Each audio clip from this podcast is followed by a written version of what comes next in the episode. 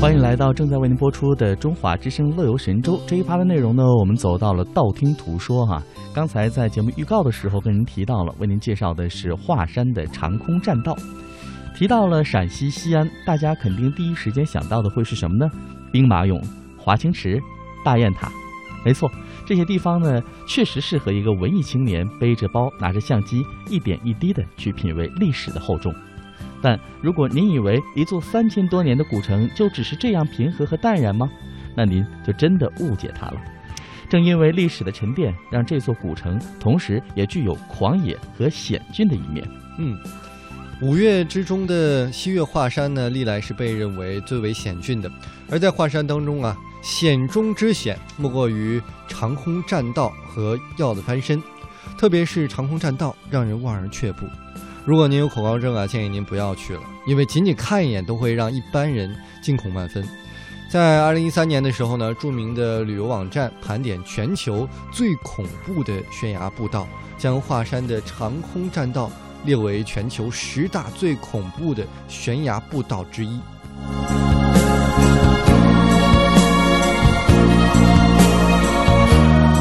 华山的长空栈道位于华山南峰东侧的山腰，是一条具有七百多年历史的古栈道。当年是华山派第一代宗师元代高道贺至真为远离尘世、静修成仙，在万仞绝壁上镶嵌石钉搭墓园而建筑的。栈道上下皆是悬崖绝壁，由三十多厘米宽的木板和条石搭成，下面就是万丈深渊。仅靠一条铁索作为抓手，因此被誉为是华山第一天险。到长空栈道，您需要先走到南峰，沿着石阶而上，走到尽头，你可以看到一块号称“燕子衔表”的地方。后面有一石台，三面临空，这下面呢就是万丈深渊。相传呢，这里是轩辕皇帝会群仙的地方。春夏立交，常有善男信女焚表以祭天神，黄表碎片纷飞漫舞天空，引来无数的燕子来叼衔。燕子衔表右手边呢，你还可以看到一个石坊，穿过石坊的石门，一回头就可以遥望对面山上的一个楼房，是华山的东风宾馆，边上的岩壁刻着“悬崖勒马”几个大字，那这算是对游客的一个警示了。即意味着前方是一段不平凡的旅程。那在这里要提示哦，对有心脏病和高血压的朋友，特别是恐高症的朋友，就只能到此为止。如果穿过去，您就要开始这漫长的长空栈道惊险之旅了。在出了石方之后呢，在朝元洞的西边，岩壁上的一条依崖凿出的长二十米、宽。仅约六十厘米，仅容一人宽度的栈道就会呈现在眼前了。这还只是长空栈道的第一段，那么栈道的下面呢，就是万丈深渊，深不见底。很多人啊，在这里就开始犹豫，是不是往前危险的长空栈道，甚至有人在这里纠结是去还是不去，啊，还是不去哈。那么虽然鼓足勇气走过去之后呢，还是比较有看头的，因为这条小路的尽头啊，就是著名的超元洞了。洞内呢是有塑像，传说啊，华山派第一代宗师元代的，呃高道贺至真在这里呢攀藤悬崖开凿石洞，一直啊是凿了七十多年，才修建这个石室，在此修炼。此举呢让许多后来的道友慕名前来。那么贺至真呢为了躲避前来拜访的各路人马，于是继续凿了一条长空栈道。在尽头的石壁中呢静修，现在朝元洞已经成为长空栈道的出发点了。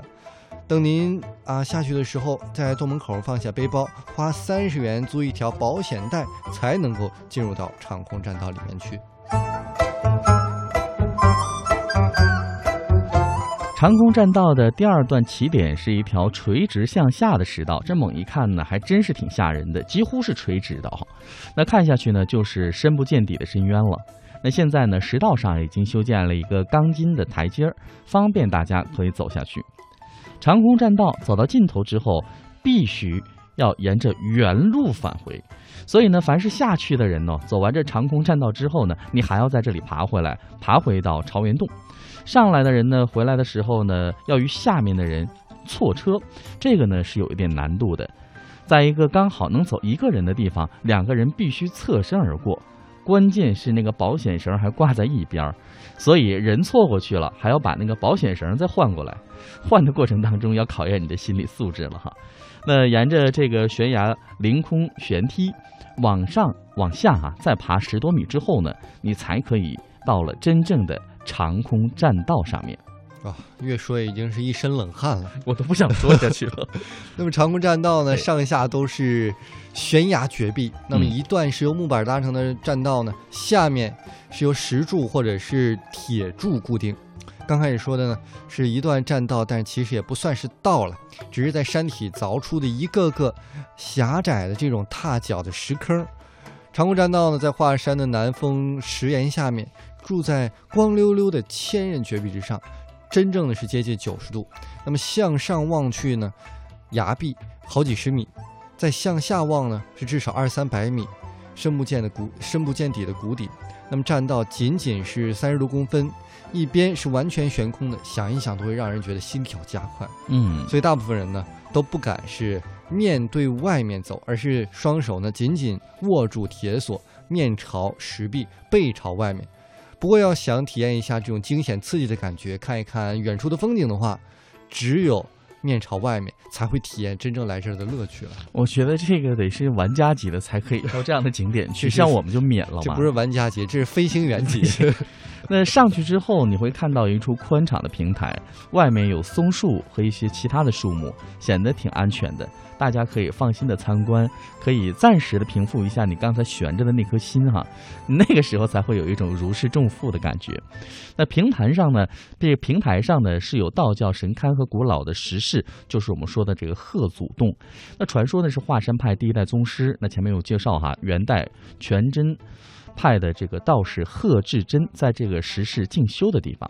那想当年呢，在坚硬坚硬的岩石上呢，是一锤一锤的凿出一个可以进修的石室。各位可以想一下，现在的技术多好了，都很难。那那个时候岂不是更难？所以我在总在想，那个时候的人是不是有一些特异功能，真的会飞，或者真的会轻功，或怎样？否则你看，没有任何工具可以借助啊。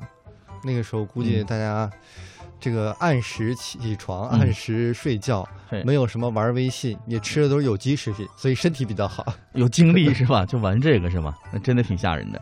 那很多人呢，将这个贺祖洞和金庸小说当中的情节对号入座，因此呢，贺祖洞就被认为是华山派剑宗风啊、剑宗风清扬的一个。隐居之地了，把风清扬都挖出来，那也许呢，金庸先生就是根据这里的历史传说，虚构了华山派剑宗风清扬这样一个人物哈。